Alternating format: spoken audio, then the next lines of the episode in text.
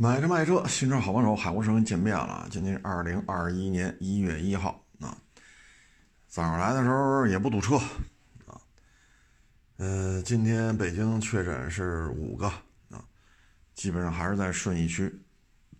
这个昨天我看官方媒体也报道了啊，对于这次顺义的疫情吧，也开始追究责任了啊。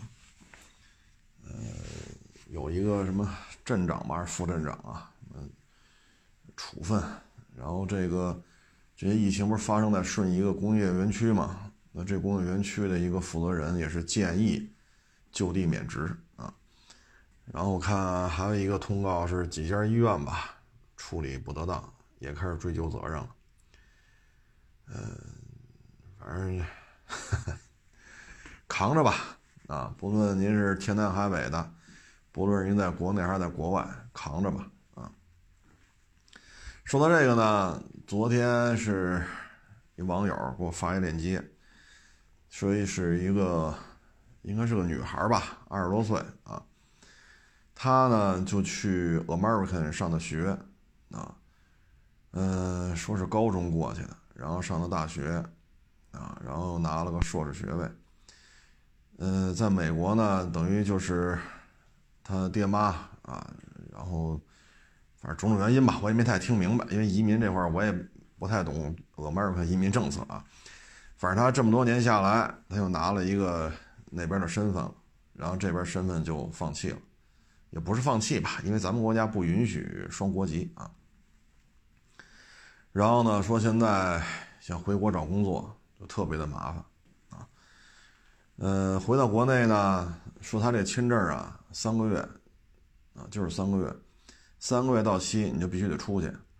他说过去呢，就是一九年，他在国内呢，每三个月就去一趟韩国，因为是最近的一个国家。然后一年呢，等于往返啊，坐飞机得坐八回啊，飞一回，飞去飞回来，飞去飞回来，一共飞八回。哎呀，他就觉得，因为他说呢，虽然说他那边上的这个上的那个。但是归根归根结底呢，还是一个中国人。虽然你国籍现在是 American 你不是中国籍了，但是你的骨子里、你的血液里，把那骨头砸碎了、砸成渣子，它也是中国人的渣子，哈，它也是中国人的骨髓，它也是中国人的骨头。所以你融不进去，啊，融不融不进去。然后呢，现在不是疫情了吗？那这个 他没招了。然后他就去香港了。去香港呢，那边也有时间，说您这签证来必须得走，啊，因为你到期了，你不走的话就法办。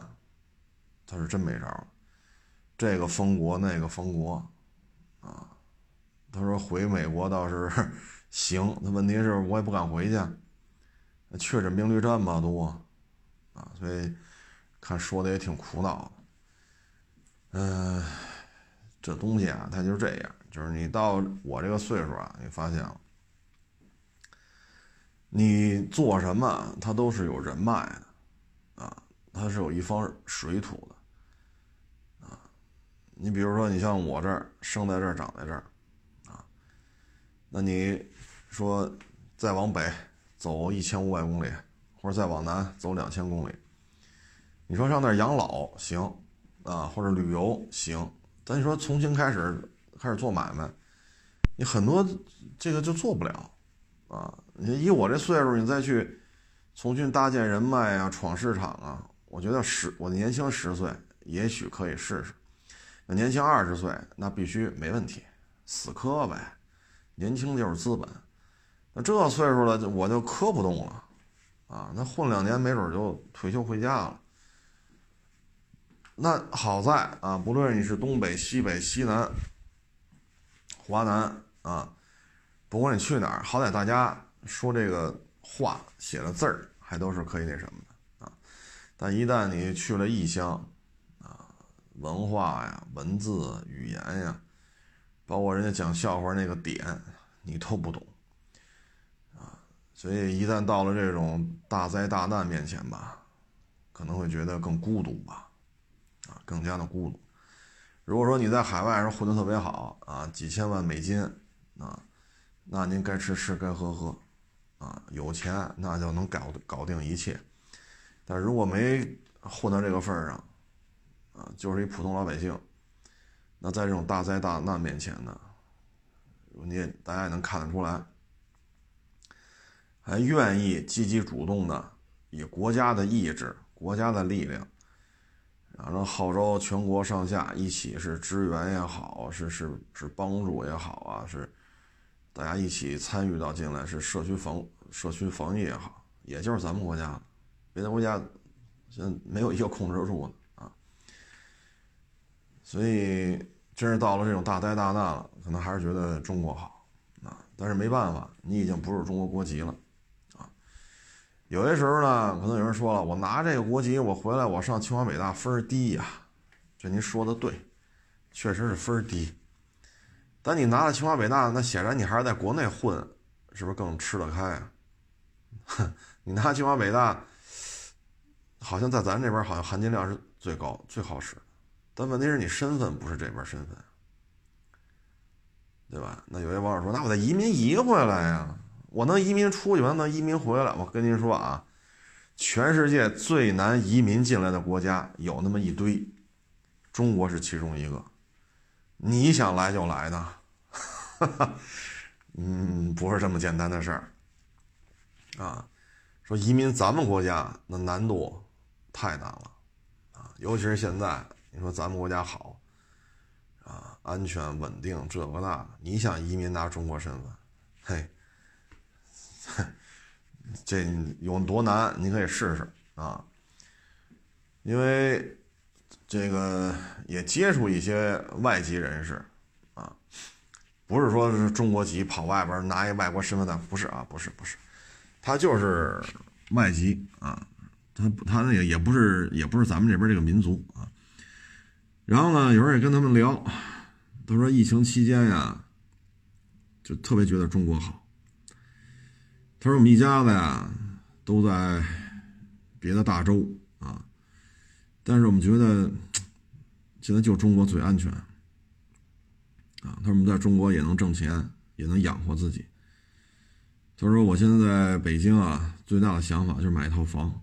我就想在这待着了，我是真不想走，啊，因为这边他说你说海外的事情，我们了解的比你们了解的还多，因为我们一家子都是海外的，只有我跑这边来上学，上完学之后跟这边工作，所以我得到信息比你们多，就因为一次，就就因为这个，所以我还是愿意留在这儿，啊，真是他讲话这个，就是。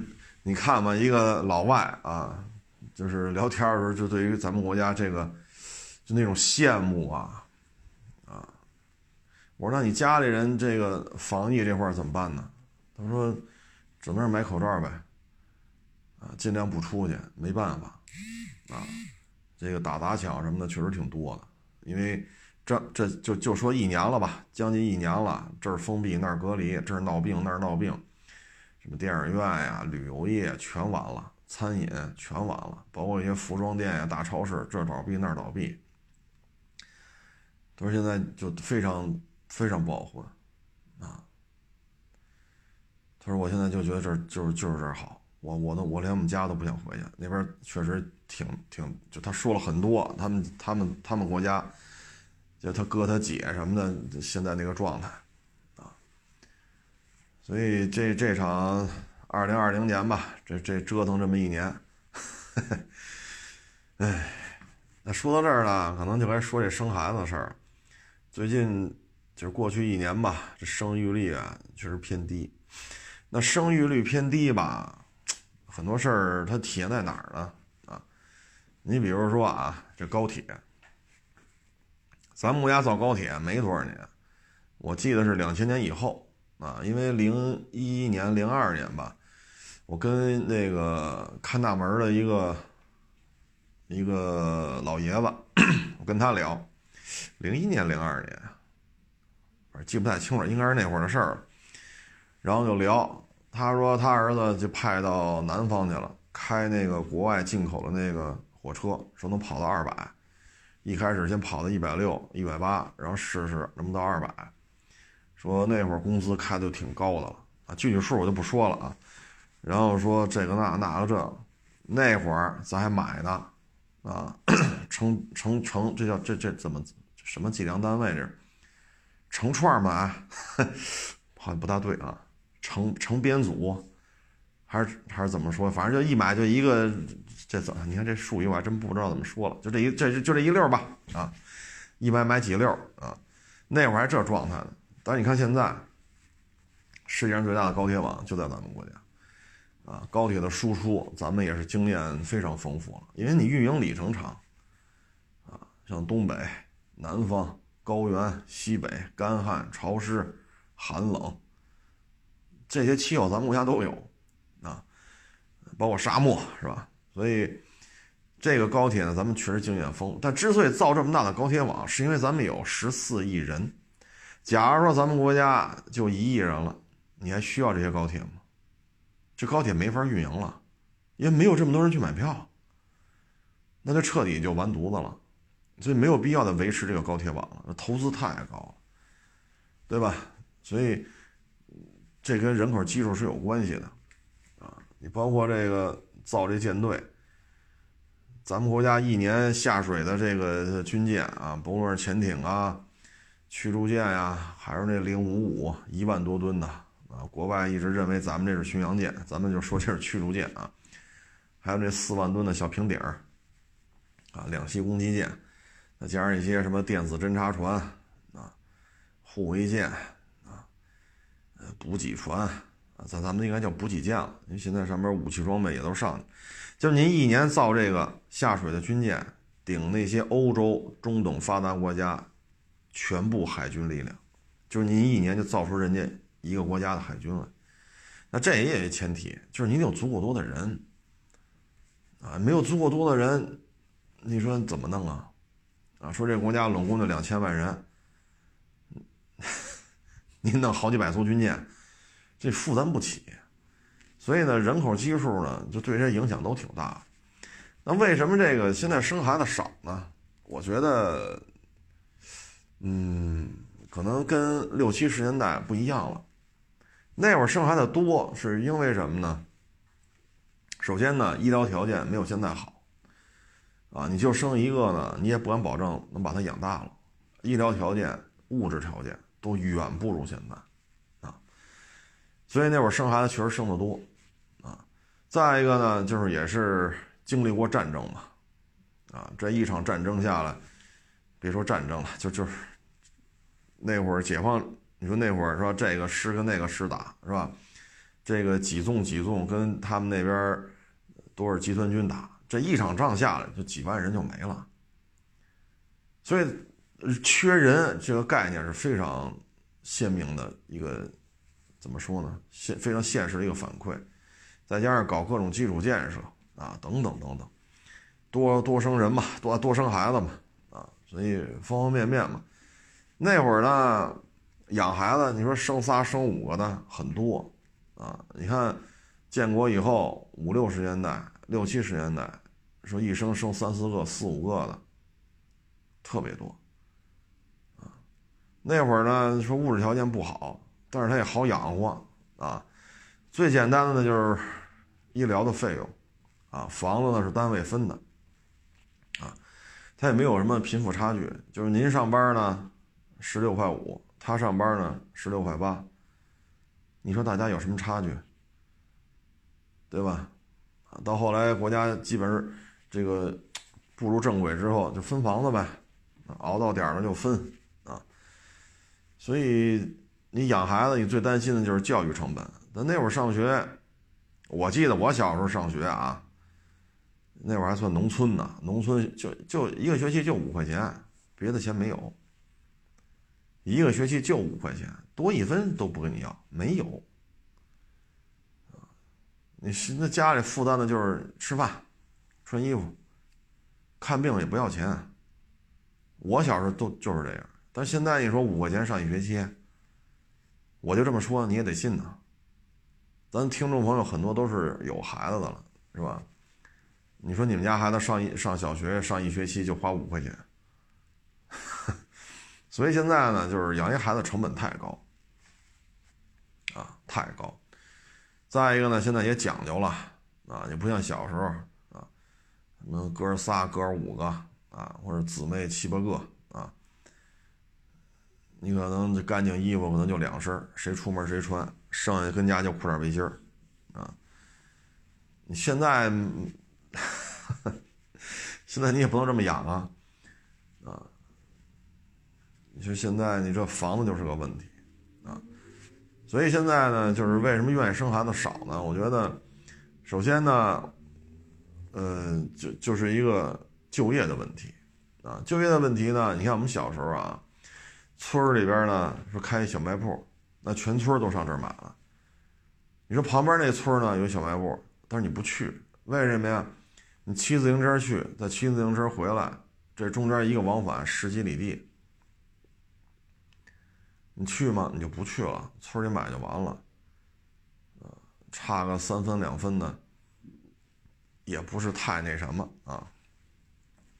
但是现在不一样了，现在有手机啊，啊，这个村的小超市就会被人干趴下，那个村小超市也会被人干趴下，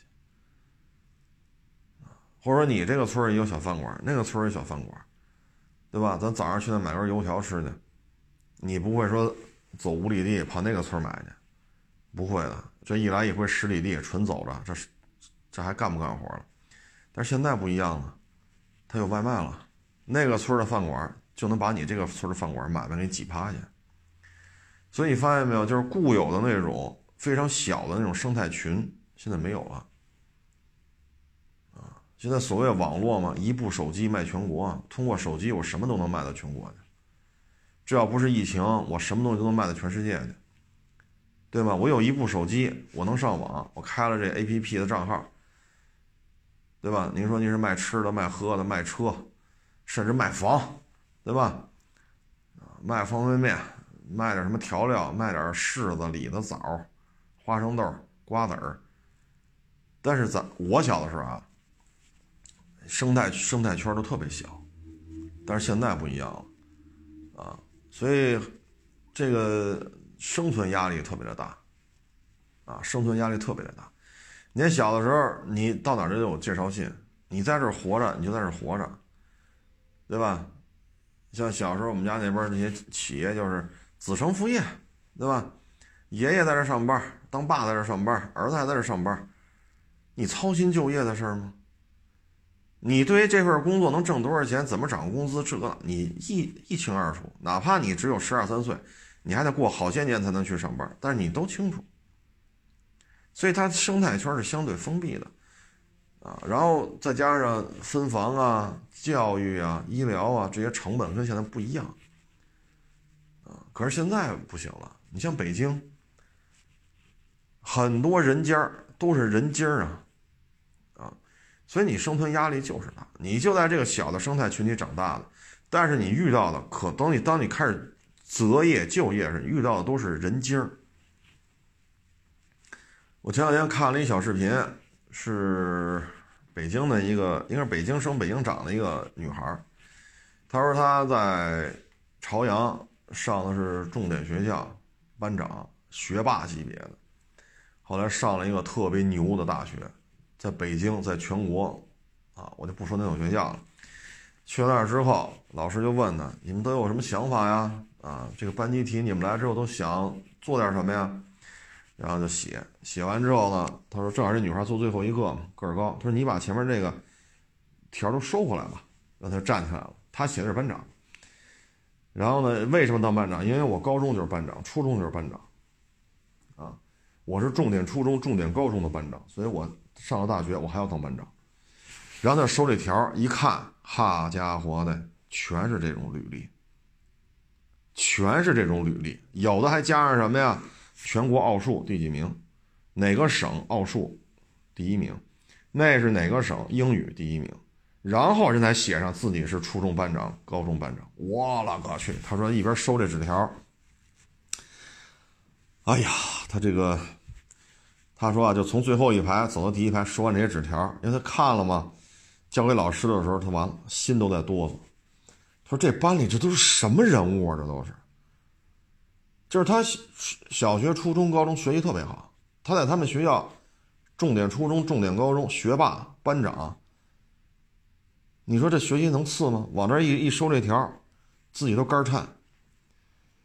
哎呀，他突然知道，就什么叫不知道天高地厚。他说：“我这就叫不知道天高地厚。”啊，这全国奥数拿第几？那全国英语啊，这个初中什么英语什么比赛第几？高中英语口语比赛第几？啊，这个是好家伙，这个那那个这，哎呀，所以就是本来啊，我们可能只有通过大学才能遇到这种人精儿，但是现在你会发现是各个行业现在都是这样。你包括送外卖，你嫌苦，你嫌累，有的是人干。北京就是这样，别的城市我不知道，反正北京就是这样。你嫌冷。说今天暖和点啊，今天中午好像是零上三度吧。今天中午啊，我看一眼我这车的那个车外温度显示啊，你嫌冷，说零下十七八度、零下二十度，还骑电动自行车送，你可以不干。所以北京就是各个层级，它都是这种虹吸效应，就是周围天南海北的，他愿意吃这份苦。你觉得苦，有人觉得比你还能吃苦啊。所以在这种压力之下呢，很多人不愿意要孩子了，啊，为什么呢？就是自己生存的压力都很大。他有时候呢，你说晚上回了家，吃完饭洗个澡，往这一坐，自己活的很累。那你再生一孩子，第一反应，能上学区，能上那重点学校吗？能上重点学校，前提你得有学区房。那学区房买得起吗？买不起。一平米十好几万，像北京月底啊，去十二月底的，去年十二月底的时候，二零二零年啊十二月底的时候，海淀区一些学区房已经做到单价二十万了。你别买大了，四十平米你准备九百万，四十多平米准备九百万，啊，别废话，别废话，就这价。你说来个三居是吧？一百平、一百二十平，那您兜里有两千万吗？您您没有两千万，您就别看了，户型图都不用看了，看了也瞎看啊。所以他有时候就觉得我对吧，苦哈哈的混到今儿，你说再要个孩子啊，所以这种原因吧，也让很多人没法要，不敢要。啊其实你说生俩孩子，生仨孩子，这孩子和孩子之间呢，确实他也解闷儿，因为你家长，你说咱们这个什么这个教育学呀，什么这那他学的可好了，那你毕竟是大人，他还是愿意跟他一边大的孩子玩，对吧？你说上下差个一两岁、两三岁，那也行，也能玩到一块去。您这比他大这么多，你说怎么跟你玩到一块去？他缺乏跟同龄人的交往。生俩生仨确实挺好，确实挺好，但你说现在这谁敢生啊？生仨，哎呀，你得买一多大面积的房子呀？啊，你要说都是女孩或者都是男孩，他大了大了，他也需要有一个生存的空间。你就是仨女孩或者仨男孩，你最起码也有一间比较大的卧室，仨人住，最起码也得这样。你说你要生仨男孩，你将来结婚怎么办？哎，你要是说有男孩有女孩，那你说四五岁、五六岁这还都行，再大点就得分开了。那你至少准备两间卧室，然后你大人还得有卧室。那你至少至少三间卧室。如果父母在帮你看着，那父母睡哪儿？您说父母睡哪儿？那需要四间屋子。那你保守也是三室一厅，保守的说，你在北京买一三室一厅，你再要一学区房，你不挣出个两千多万了，学区的三室一厅好像咱也就别看了，是吧？所以有些时候生育率低跟这是有关系的，啊，唉，现在就是什么呢？我个人感觉就是。可能需要国家出一些政策吧，啊，你比如说生二胎，你每个月得给他家里补助多少钱？啊，如果说生三胎的话，他买房，啊，国家替他出多少钱？啊，这些需要有一些政策，否则的话，谁谁负担得起啊？生俩、生仨，那那不是一般人能耗费得起的。那现在首先要解决就是多生孩子呀，我觉得就是。你得让适龄的，就是在这种可以生孩子年龄的这个夫妇，他们生存的时候不要觉得太狼狈，他们活的多一分喜悦，多一份从容，多一份尊严，这样可能会让他们愿意去生孩子。啊，嗯，如果现在都是苦哈哈的，他确实没有生孩子的欲望，因为养一个孩子成本。太高了，这跟五六十年代、六七十年代养孩子完全不是一概念，啊，那会儿你看喝点米糊，熬点菜汤，啊，就这么着就把孩子喂大了，啊，我记得我们小时候饿了，那就跑地里，那韭菜薅一把韭菜，是吧？家里拿张饼，啊。说说这个讲究点还拿那自来水管子拧开滋滋冲冲这韭菜，那饿急眼谁管他呀？烙饼一卷，嘎巴嘎就吃了。或者地里撅根大葱，葱皮一包，葱须的那块一撅，啊，拿个窝头或者拿个烙饼就开始吃了。这我们小时候就这么养大的，我现在都记着，小时候就这么吃，对吧？那屋里边。那个桌子上有那么一个笸箩，里边就放点东西，上面盖块布，你掀开来拿就吃。渴了渴了，再喝自来水去。那地里有韭菜，有葱。然后小时候记得特清楚，因为就这么吃。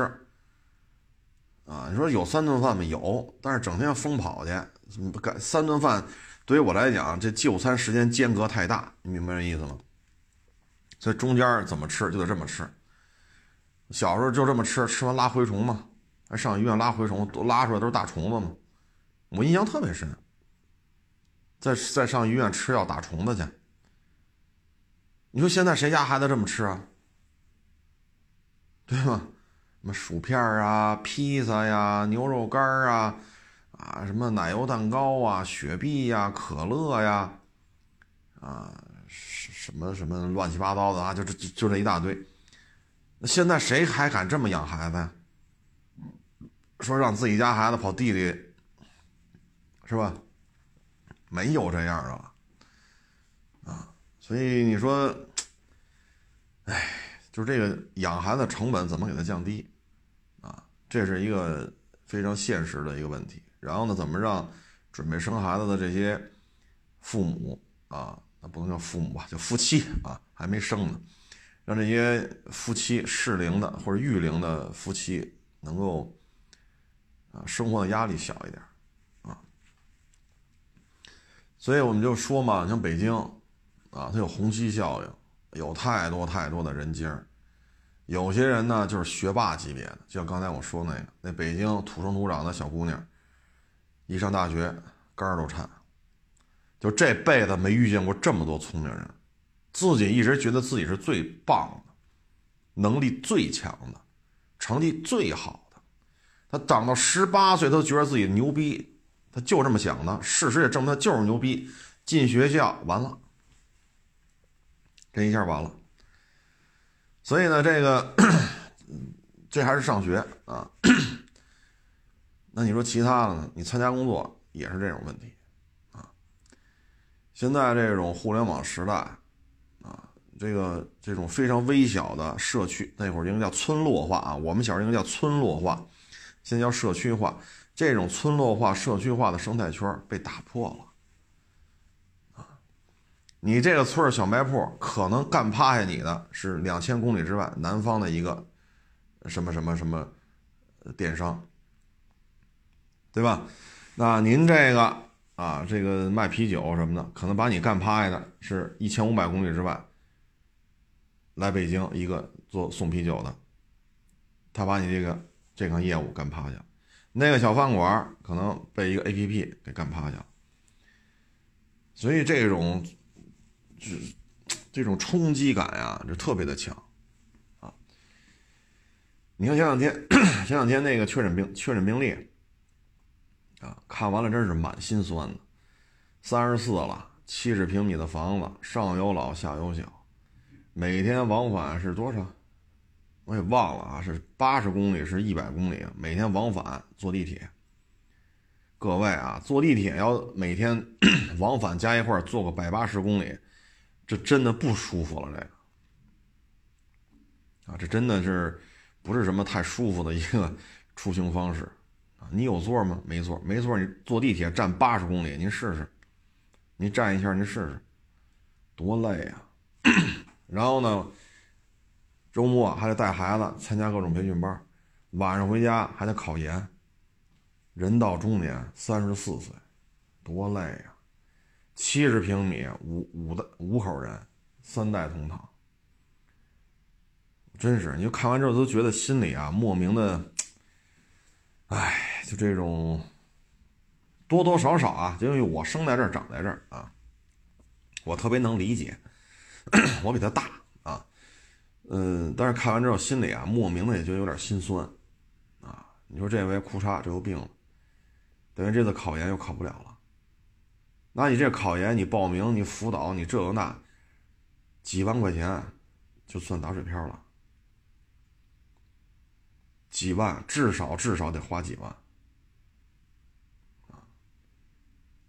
你想想这事闹的，你包括其他的原来那个也是，燕郊坐长途车，坐到国贸。坐坐地铁，坐完地铁到大山子，从国贸坐地铁坐到大山子，然后八点半吃了一屉包子，然后这一天就没吃过饭，八点半才下班，然后坐一小时地铁，再坐几个小时公交车，晚上十一点了吧，回到燕郊，十一点半到家，您算算这这主就这主啊，这一天睡几个小时？一天就吃了一屉庆丰包子，这就是在奔命啊！啊，家不是北京的，就这么拼。你家在北京的，你不拼你怎么办？你周围的人都这么玩命，你怎么办？稍微一放松，就别人都会比你发展的好，啊，最起码在单位表现的会比你好。所以这种压力啊，确实。啊唉，就是你会发现呢，在每人生道路上的每一个十字路口，啊，都会刷刷下去一批，这是很残酷，啊，嗯，可能长到三十多岁了，有了孩子了，基本上就明白这是咋回事儿。你有学区房吗？啊，你能让他上好学校吗？你能给他请好的家教吗？这就注定了，这这就是差距，啊！当你上了好的学校、好的初中、好的高中，考了一个非常好的分数，进入市就是全全国、全中国顶级的大学的时候，这时候你会发现了，比你牛的人还有的是。你说这事儿弄的，哎呀，这有些事儿说起来真是蛮心酸的啊！前两天呢，还有一个网友发给我一链接。啊，什么链接呢？就是一个家教，请家教，请家教呢，到什么程度啊？你必须是什么 什么常青藤什么大学？就类似于海外的，就相当于咱们国家什么九八五二幺幺啊，就是欧美的那个名校，硕士以上啊。然后你这个上我们家来当家教，你初中取得什么成绩了？你高中得取得什么成绩？你大学得取得什么成绩？你在海外这个什么常青藤什么，你得拿到什么样的分数？你的英语得到什么水平？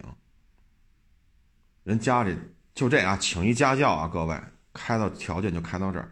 你作为一个家教，你初中的履历我都要检查。然后这是教数学的，那个是教英语的，然后请一个教舞蹈的。教舞蹈的必须是国内几个名校出来的，然后还在海外哪几个什么芭蕾舞学校学习过的，然后还得在国内特别牛的这种舞蹈团体这个工作过的。最后人来了一句：“可以到家里来，因为我们家客厅一百平米，地儿够，可以按照老师的要求对这一百平米的客厅重新装修。”然后你一看那地儿，三环里，北三环里，我了个去！哎呀，我这，我说这客厅都，哎，然后你可以提出你的要求，我们可以按照你的要求。单独把这一百平米的客厅再装修一遍，作为您教我们家孩子跳舞的教室。人说的很清楚，家里地儿够，上家来吧。然后这孩子取得什么成就，单独发奖金，啊，拿到什么成绩给你发多少钱，拿什么成绩给你发多少钱。哎呦，各种奖励啊！你看吧啊，奖励手机啊，就各种项目的奖励。这个一千，那个五千，这个一万，那个两万，就各种奖励啊！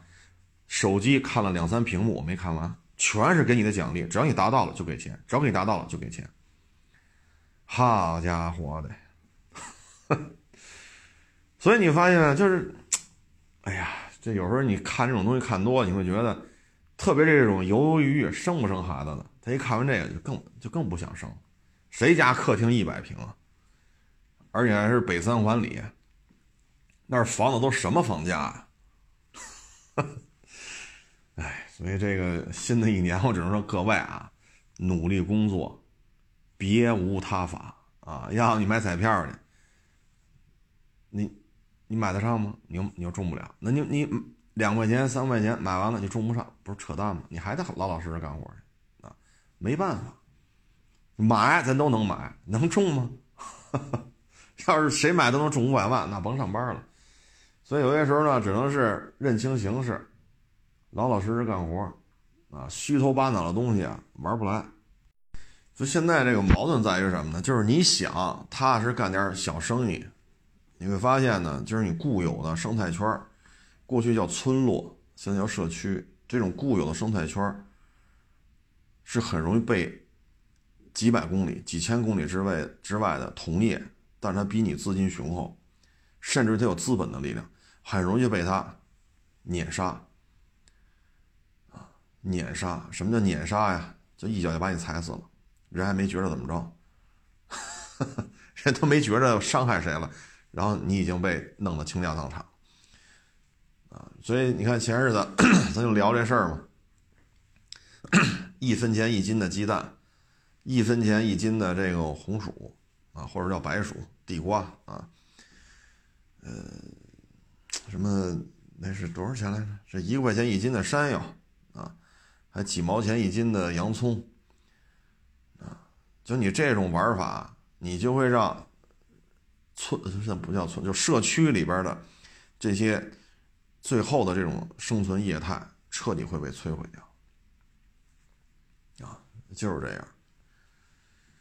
你包括买房也是。就是有些物业呢，他会自己做，啊，买房卖房他自己来做，啊，他的收的很低。你看北京现在买二手房一般二点七，一千万的房子二十七万，你得给中介费，啊，就是中介要拿二十七万，然后这个业务员呢，基本上拿到百分之四十，或者再多一点，啊，当然了，跟你签约卖房委托条件的、拍照片的这。他也能提一点，哪怕不是他卖出去的，啊，能提个百分之四十啊，差不多吧，差不多就这种情况，或者一半啊。嗯，但是呢，你看现在各个物业啊，各个小区你干不了，你说你就收一个点，或者你就收一点五个点，你干不了，为什么呢？北京基本上就是。一黄一绿，就这两家，这两家垄断了，所以你想做，你做不了。那我们假如说我们去买套房，一千万，你就得掏二十七万。有些时候能干到三个点，那你就掏三十万，没得商量。你明白这意思了吗？啊，所以为什么说这个因为他要弄这鸡蛋，啊，弄这个什么芹菜、豆角，什么红薯，最后引起来这么这么大的这种反应，就是当房子的中介费弄到这么高的时候，因为你买房你毕竟买的少嘛，啊，你不能说一天买三套，早上一套，中午一套，晚上一套，夜里十二点没睡着再买一套，那没有这么买房的，啊，吃饭是可以这么吃的。房我可以不买，就有地儿住就行，但是饭不能不吃，啊，三顿不吃，这估计你什么也干不下去了就。而这种大的这种资本、这种生态链的这种变化，就动了老百姓最后的这种菜篮子。所以为什么一下子就，是吧？啊，哎，所以现在，哎。我们我觉着啊，就面对现在这种格局啊，首先呢，做好疫情防控啊，然后我觉得作为一个中国人还是挺自豪的啊。你最起码你看看现在这个各个国家这疫情啊，我觉得作为中国人挺自豪的。虽然说这个疫情也让我承受了很多的经济损失啊，你包括这些天就明明显的来的人就少了，明显来的人就少，没办法，我都能理解。但我还是觉得，咱们国家、咱们政府做事做的挺好的，啊，能摁住，这就是牛的地方啊。这是大的方向。第二呢，就是勤奋的工作，你没有办法，啊，尤其像北京，你有万丈高楼平地起的可能性，你但凡一犹豫、一懒，或者说你一战略抉择，啊，因为人这一辈子总有几个机会。你抓住一个，可能就咸鱼翻身了；你没抓住，永远是一条咸鱼。啊，你只能勤奋的去努力，等着老天爷赏你这几个机会。你把握住其中的一个，当然能把握住两个，那就更牛了。哎，你的命运就会发生一些改变。但这前提是什么呢？老天爷呀，不养懒汉，您真得付出了啊！您真得非常勤快的去干点什么。您您您，您这您这这整天就衣来伸手饭来张口，那那没有什么机会给你啊。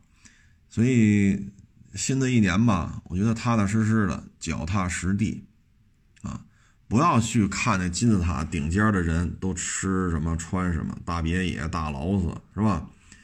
那个是童话里的故事，那故事是真是假，跟你跟我没关系。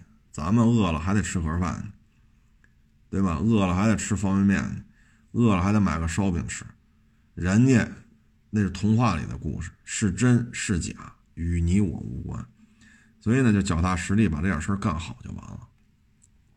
啊，不求飞黄腾达啊，但求呢老了的时候，等自己老了的时候，别自己埋怨自己。或者说呢，等自己老了时候呢，别等人家家里说人家家孩子那样，咱家孩子是吧？埋怨这做父母的啊，所以有些时候 一些大的抉择呀，他一定得把握住机会啊，勤奋啊，勤奋是是基础，每天不出来跑，每天不接触各种各样的事儿，你可能很多问题你也看不明白。在家看港剧、韩剧啊，嗯，那也是一种放松的方式，但你不能作为生活的主旋律啊。所以，二零二一年吧，我觉得这应该是一个二零二零年是一个谷底，二一年呢就开始大的这种，不是咱们国家了啊，整个地球都开始复工复产，因为疫苗现在大规模的生产、大规模的使用。昨天吧，看咱们国家发了一文儿。咱们国家政府承诺了免费打疫苗，你想多棒，是吧？嗯，这不都是好事吗？当这种疫苗大规模普及啊，大现在大概七十亿人吧，六十多亿、七十亿，这些人打的差不多了，那这疫情防控就应该好很多啊。所以今年我觉得下半年吧，二一年下半年应该会可能跟对外的经济交往会变得更好。可能经济会起得更快啊。所以在机会来临之前吧，我们能做的就是继续的辛勤的工作啊，没有什么其他的捷径。但是现在吧，这个网络上给人的感觉就是什么呢？就是拍几个小视频，是吧？然后我就火了啊！我这就多少粉丝了，我是大咖了，这个那个。哎呀，有的时候我看着吧，哎，说什么好呢？你看啊，我这两天我拍了一个丰田 SUV 啊，乱了套了，拍了一个免费修车啊小视频，然后还拍什么了呀？呃，零整比高啊，就是你养得起，养的养不起的车。就是零整比高的问题，丰田乱了套了，是说 SUV 弄得忒多了，命名体系都给变了。然后又说什么来着？得，又开始给我限流了。后台给我一个通知，说由于您近期拍的片子全都是诱导消费的，所以呢，我们要对你进行限流。啊，我看完了。就昨边拍的塞纳嘛，国产塞纳多少钱？哎呀，我看完了，我真是无奈啊。就咱们这个，你说塞纳，二零二二年国产，我二零二零年最后一天，我跟这说这车二十一万可能够呛，卖不了，因为汉兰达二十三万九千八现款的，这玩意儿比汉兰达大那么多，它怎么可能更便宜呢？其实说这么个事儿，这也被说诱导消费了。我倒想勾引你消费呢，你我上哪儿买那国产塞纳去？我买得着吗？我，哎，然后你包括那个零整比高，你说这玩意儿零整比高是国家出面的，然后国家点名批评过北奔零整比到一比十二嘛，啊，就是那车拆散了卖零件，上四 S 店买去能卖出十二块钱，整车呢在四 S 店买值一块钱，整车零配件支比能到十二。你说我说了说这个，这数据也不是我查的，然后也是我诱导消费啊，我也不知道我诱导消费啥了，我诱导消费大家买这零整比高的车吗？哎呀，所以有时候我们觉得，您这个一边诱导我们，就就就一边指责我啊，由于你海国试车诱导消费，所以对对你进行一个月的限流，啊。将大幅度减少你作品的被观赏的次数。我勒个去！我说我这是，哎，真是这就是现在的互联网啊！然后不老提示你吗？您这是不是混不下去了呀？哎，我们给你分析一下，你这粉丝是怎么才能增粉？你给我多少钱？你这视频怎么让完播率高？我给你分析一下，你再给我点钱。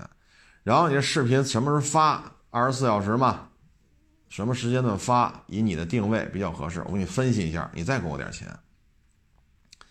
然后呢，你要想增加粉儿呢，说增一万粉儿多少钱？我给你打折。我了个去！哎，我现在啊，这说白了吧，咱这现在就是爱咋咋地了。您不封号呢，咱就拍着玩儿。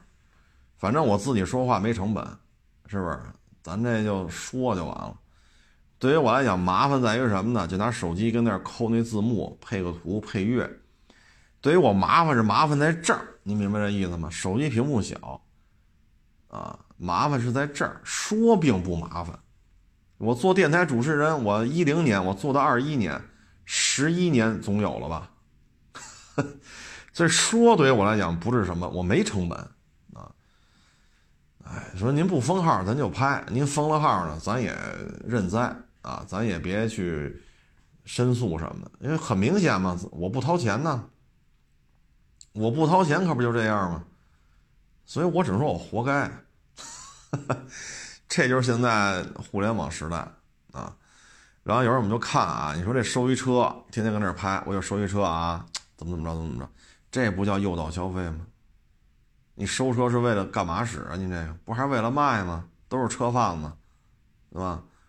低收高卖，不都为这目的来的吗？啊，然后你包括平台养的这几个大号，天天搁这胡说八道啊！您您这这车一还没上市呢，您搁这吹；上了市了还搁那吹，这么好那么好，您不就是软文吗？您挣一点平台落一点对吧？然后这就不叫诱导消费了。所以有些时候，嗨，做人呐要开心啊，每天呢开开心心是最好的啊。反正这这玩意儿能拍就是能发，咱就拍呗。说今儿不忙，你看我昨天发了一微博，我在微博上总结了一下二零二零年。去年哎，不是去一九年十一月份，我开始拍的《每日一车》，啊，正式起的这个栏目《每日一车》，然后我一直拍到了二零二一年，拍到现在，我算了算，我拍了四百多期。疫情防控一二零年二三四最难的时候，疫情防控我都没停，一天都没停，啊，所以呢，我觉得就是什么呢？只要我忙得过来，我就拍。说太忙了，那真忙不过来了，那就抱歉了啊，各位，跟各位先提前报个歉，那我就拍不了了，啊，我只能说，我从一九年十一月份拍每日一车，我拍到现在，我拍了四百多期，网上都有，啊，当然了，个别平台没事老删我这个每日一车，我也不知道是怎么了啊，愿意删删吧，咱也不去问啊，问他干什么呀，啊，反正。咱没说什么 什么反动啊、黄赌毒啊什么的，上纲上线定性的事儿，咱都不说啊。咱就是纯粹就是逗一闷子。您看完一高兴啊，我一说了也挺开心就行了啊。这就是现状，这就是互联网时代的现状。其实归了归齐吧，平台也缺钱。嗯，言而总之，总而言之啊，还是得干好自己的事儿。呃，否则的话呢，当你岁数大了，你会发现了，凭什么丫混的比我好？或者说，等你岁数再大点孩子该说了，怎么咱家就这条件？怎么怎么他们家就那样？所以呢，咱们不求功名利禄啊，但求呢，咱没荒废咱这个这个青春吧。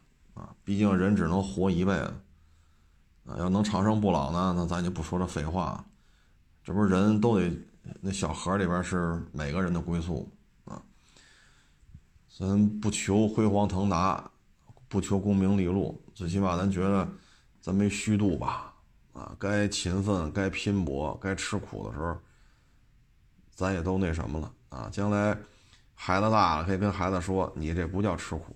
啊，爸爸当年吃了那小苦，不吃这份苦，你没有今天。我觉得这种人生状态是比较好的啊。嗯，今儿还发了条消息，就是咱这个本田啊，俄罗斯宣布，本田宣布退出了啊，只保留在俄罗斯的摩托车业务。澳洲呢，本田也是琢磨是退出，减小供货量。减少经销商，啊，然后欧洲呢，本田也宣布了，二二年年底基本上就放弃燃油车了，在欧洲投放燃油车，基本上二二年底本田就不做了。然后呢，又赶上本田在国内要召回上百万辆车，啊，所以我们能看出来，这本田呢，现在基本上呢就是一 American，啊，包括那锐基蓝大皮卡。啊，那都是主攻北美市场的，啊，第二呢就是咱们这边，啊，在国内俩本田吧，啊，东风、广汽俩本田，本田呢现在就是相当于三点战略嘛，两个大市场，American 和中国，第三个点就是它日本本土，啊，它主要是三个点，然后现在本田呢在东南亚地区还是可以的。啊，混的还是可以的，所以只要把这三个点稳稳定住，基本上他还能，嗨，反正够吃够喝就行了呗。本田现在，我觉得可能就是动力系统这边吧，还是偏激进了，啊，还是偏激进了。你现在看啊，基本上就是 1.0T、1.5和 1.5T，然后就 2.0T。剩下那个说讴歌上用那个大六缸什么的，或者 American 奥德赛那大六缸，那个咱就不说了，因为装车辆实在是太少了。基本上就是1.0、1.5、2.0，所有的车型就这仨。然后飞度这样的就是1.5自吸，CRV 就是 1.5T，它现在主要就是靠这仨。然后呢，混动为2.0自吸，然后剩下就 2.0T，所以你看排量就这仨。啊，发动机。算是五款吧，一点五和一点五 T，二点零自吸和二点零 T 加一点零 T，算是五款五款发动机。啊，其实现在它也是一个收缩的状态。啊，现在本田呢，你说澳洲和美洲不是澳洲和俄罗斯为什么不太上心了？首先呢，就是这个就是地广人稀，澳大利亚跟咱们国家差不太多国土面积，但是人家人口数量啊，也就是。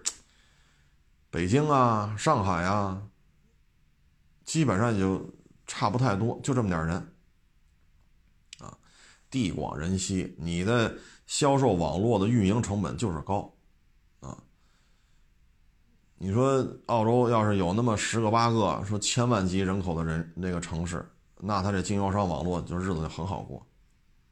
俄罗斯也是这个问题，俄罗斯那国土面积更大，但是呢，这个。人口数量呢，反正肯定比澳洲多啊，它上亿了，但是国土面积太大，啊，这大到都，哎呀，这怎么说呢？你说从这个对着日本这边，啊，它一直要跑到对着欧洲那边，你说你你开车吧，你得开几天才能开完？太大，所以一旦到地广人稀，它的运营成本就太高了，因为你卖不出去这么多车。为什么卖不出去这么多车呢？是这个城镇的居民人口可能二十万，就算一很大的城市。你再找一个二三十万的城市，可能得开三百公里，开五百公里。那你运营成本就是高。那二十万的城市，你说他能买几辆车？对吧？二十万的城市，四五万个家庭，四五万个家庭，你如果一家一辆车，四五万辆车，这还往多了说了。因为这种小城市，有没有必要一人一辆车，这都是两说着呢。那可能你就是小几万辆的车，然后这边有丰田，那边有大众，这边有福特，再加上长城、吉利什么的，那可能你比假如说啊，二十万人可能保有辆车两万五千台，那每天这个换购率可能也就是几千台，小几千台啊，你再来七八个经销商。那每家能弄个三五百辆就算不错了，所以本田呢，在俄罗斯它的销售量还不如长城啊，什么什么吉利啊，什么奇瑞，本田个别车型车型也不多，就是 CRV 啊，因为俄罗斯那种地方还是卖四驱 SUV 好一点，它的销售量并不高啊，所以这也是跟人口出生率是有关系的。就人太少了，很多事儿不好做，啊，所以本田就开始收缩了。嗯，我觉得这一点跟丰田，你看它差距在哪儿呢？首先啊，各种带大梁的车，本田都是不擅长的。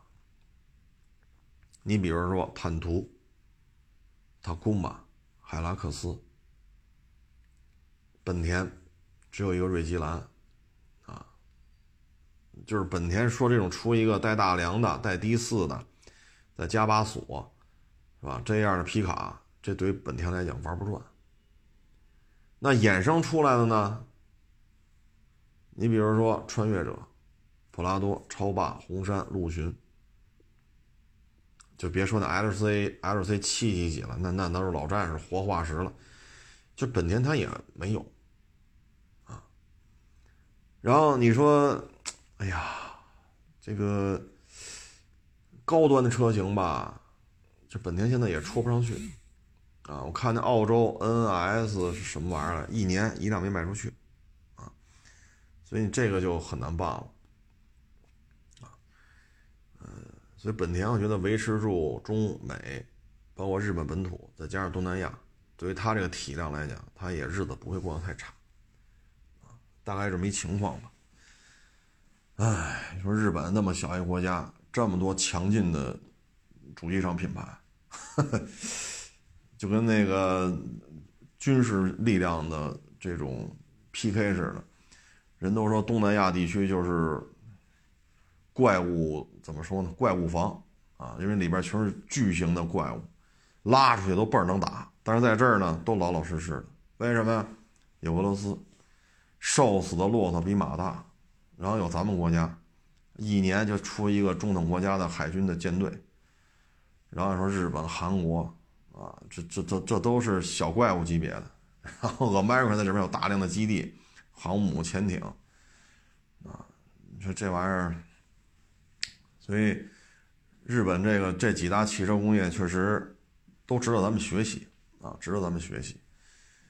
嗯，本田呢在带大梁这块呢是有点。偏科了，啊！但是呢，他以他这现在这状态来讲，我也不花那钱，我研发它干什么呀？我不挣这份钱，因为我也没投入这份钱呢。你投入了，你能挣钱吗？不一定。但是你投入了，投入的这个钱，你确定是花了，啊！所以本田不投，我也不挣，我不是挺好吗？我不劳那神，对吧？啊！至于混动嘛，原来咱们聊过一期，飞度那个混动啊，确实。不太成熟啊，在海外若干次召回，现在相当于把中端车用的混动呢降级使用了，所以导致凌派的混动就是比卡罗拉、雷凌的混动贵，配置还低啊。